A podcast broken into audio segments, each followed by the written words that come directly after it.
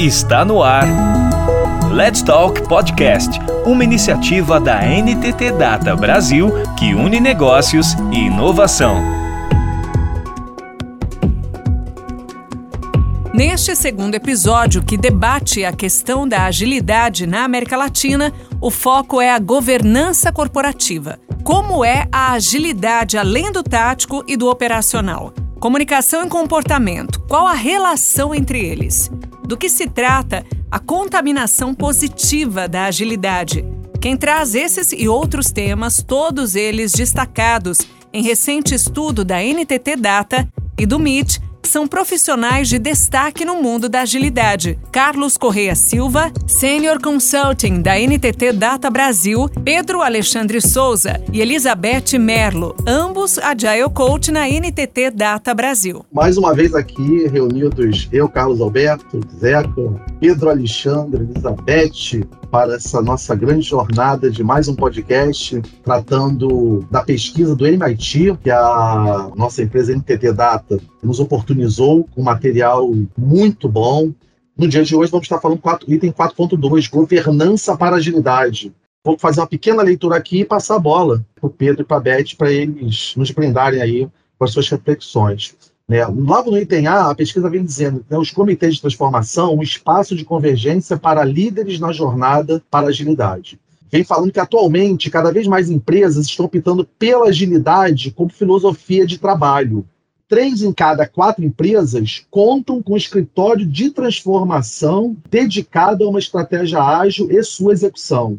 Mais à frente prossegue planos transversais que promovem o alinhamento em toda a empresa para avançar em direção ao propósito comum de transformação. E eu aí já tenho um site aqui que esse planos transversais está muito relacionado aí à questão de dependências e silos, porque esses planos quebram as dependências e silos, mas quem vai falar dessa, desse comitê aí de transformação, da governança com agilidade, é com vocês agora. Já fiz a minha parte, já li o textinho aqui, peguei a molezinha, agora Elizabeth Lerlo, toca o bonde aí junto com Muito bom, Carlinhos, muito bom. Muito aqui, bom. é isso que você falou aí, tem que dar um destaque aqui para a adoção cada vez maior de um pensamento sistêmico nas organizações, né? Que elas começam a sair aos poucos daquela cultura de silos e otimização local. Quando você fala aqui de planos transversais para promover o alinhamento em toda a empresa.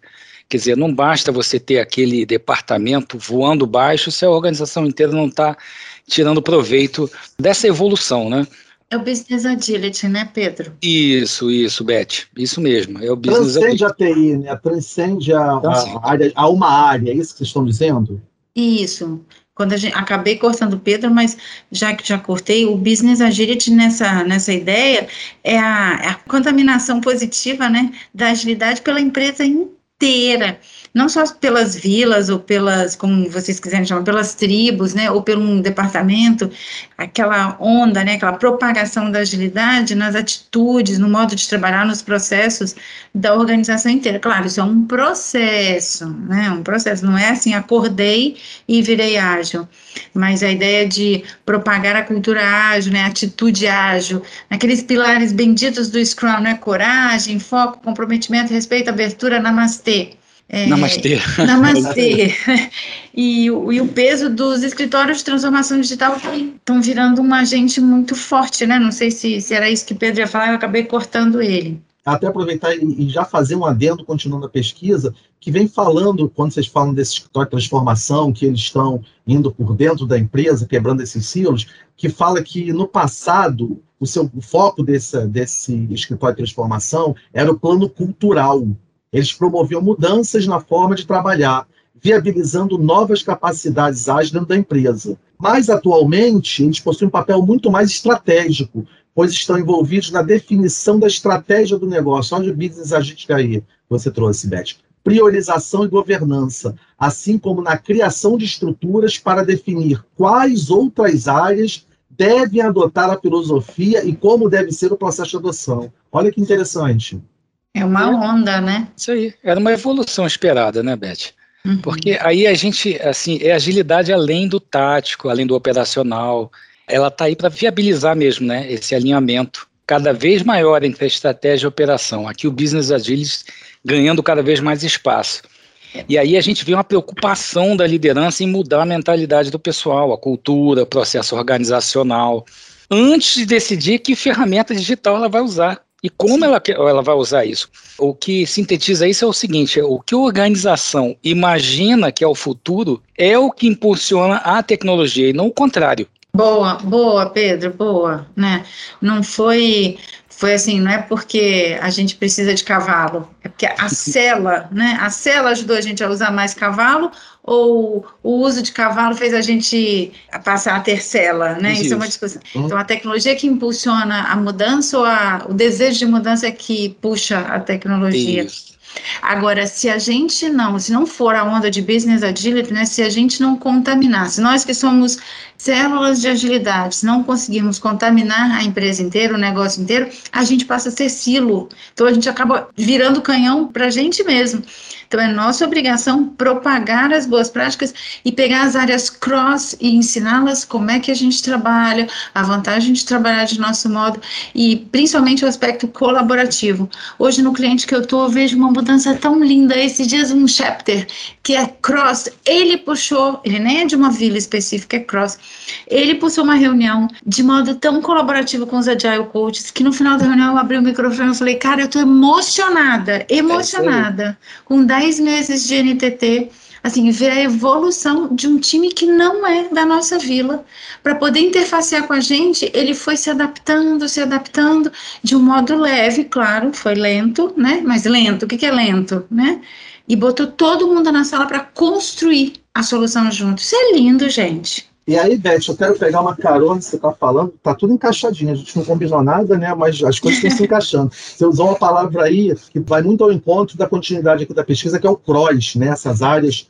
CROSS, gente, é aquilo que transborda de uma área para outra, união entre as áreas. E é exatamente o que a gente vai ver aqui na frente da pesquisa, que ele fala agilidade em escala, uhum. né? coordenação entre equipes, é tudo que vocês estão falando, programas e portfólios.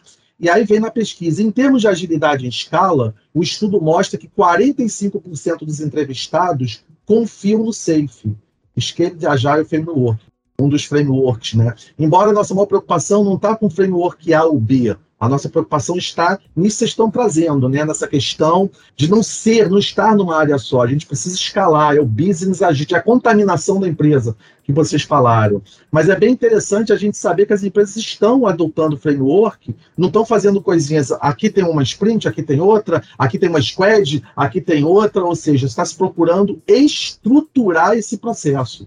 Como é que vocês veem isso? Um detalhe interessante nessa pesquisa, que ele casa com que, aquilo que a gente falou lá no início, pensamento cada vez mais sistêmico. As estruturas de escala que eles estão adotando aqui, pela primeira vez, se eu não me engano, a gente vê o flight levels aqui nessa pesquisa. Cara, muito show isso. Isso muito me chamou muita atenção. Não é? é aparecerem é, de tudo que tem de mais novo né? Mas me chamou muita atenção, né? O Flight Levels está já pontuando aqui, já tem empresas falando, está saindo da literatura, está saindo né, dos grandes nomes que a gente lê no mundo e está vindo para o chão, está vindo para a nossa realidade. Pareando ali com o Safe, que realmente é o mais utilizado aqui para escalar, está chegando junto também o, o, Kanban, né? O Kanban Enterprise Service Planning. É, é o Kanban olhando a organização da estratégia até a operação tem para todos os gostos. Fala, Beth. Uma coisa muito, muito mágica da agilidade em escala é o sincronismo. A gente realmente tem que trabalhar como uma orquestra. Né? É o sincronismo e a orquestração disso tudo. Um grupo de um, uma vila de mil pessoas com 40 system teams e cada system team com cinco squads. É isso que a agilidade em escala é, apoia. apoia. É, apoia. Uhum. Então, sabe aquela história? A borboleta bateu asa lá no Texas e causou uma tsunami lá isso. no Havaí? É isso. Então, o sincronismo entre os times, a integração, tanto que a gente faz deles dentro de squad e deles integradas, que é entre squads relacionadas, isso vira uma rotina, né? Porque dele é todo dia, em que os times valorizam cada vez mais essa comunicação para que aquele time que está esperando uma peça sua daqui a três sprints não saiba de última hora que ela vai ser entregue na quarta sprint, não na terceira. Ou ele ajudar na solução de problema. Times emprestando colaborador. Né? Então, hoje o time que eu uso, acho que, que vocês também trabalham, o time que eu vivo é, é Safe, né? Mas apesar de eu transitar um tiquinho de nada nos outros, porque eu acho que a gente tem que pegar a, boa prática de tudo. Se não tivesse essa orquestração, como que ia ser, gente? Né? O efeito dominó, ao invés de um apoiar o outro, né, um demolindo o que o outro acabou de construir. Então, retrabalho, construindo de novo. A comunicação se torna muito, muito, muito mais importante.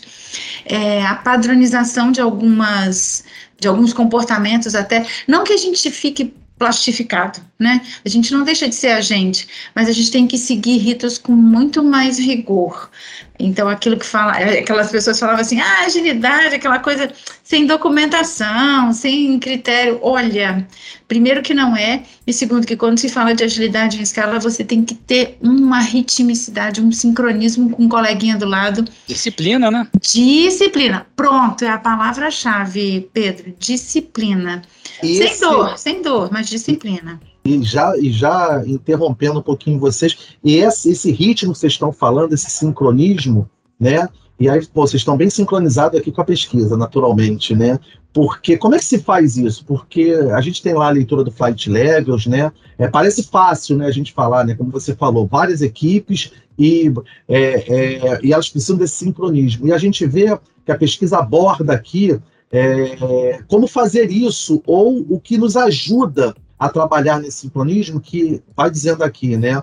A combinação de Objectives and Key Results, que é o OKR, tem gente que fala OKR, e, e Quarterly Business Reviews, que é uma prática crescente de alinhamento e coordenação entre equipes ágeis. E aí vem dizendo aqui na pesquisa, seis em cada dez empresas pesquisadas fazem uso dos OKRs.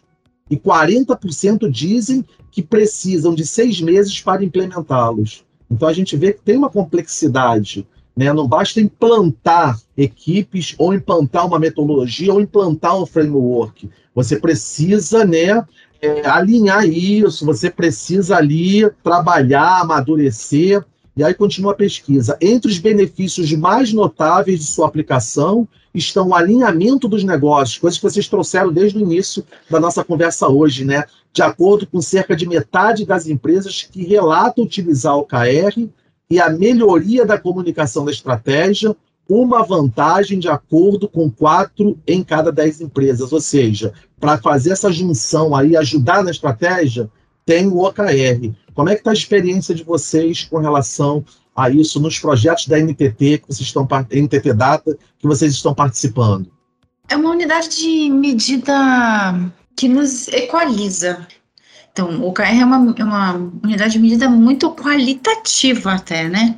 E aí, quando uhum. você define o OKR similar para os times, você consegue de alguma maneira equalizar ou é, ruim essa palavra, mas comparar um pouco as entregas. Porque na agilidade em escala, a gente acaba vivendo situações que talvez as empresas, as startups não vivam, não dessa dimensão. A executiva, né, a alta gestão, ela tem que dar satisfação para a mais alta gestão.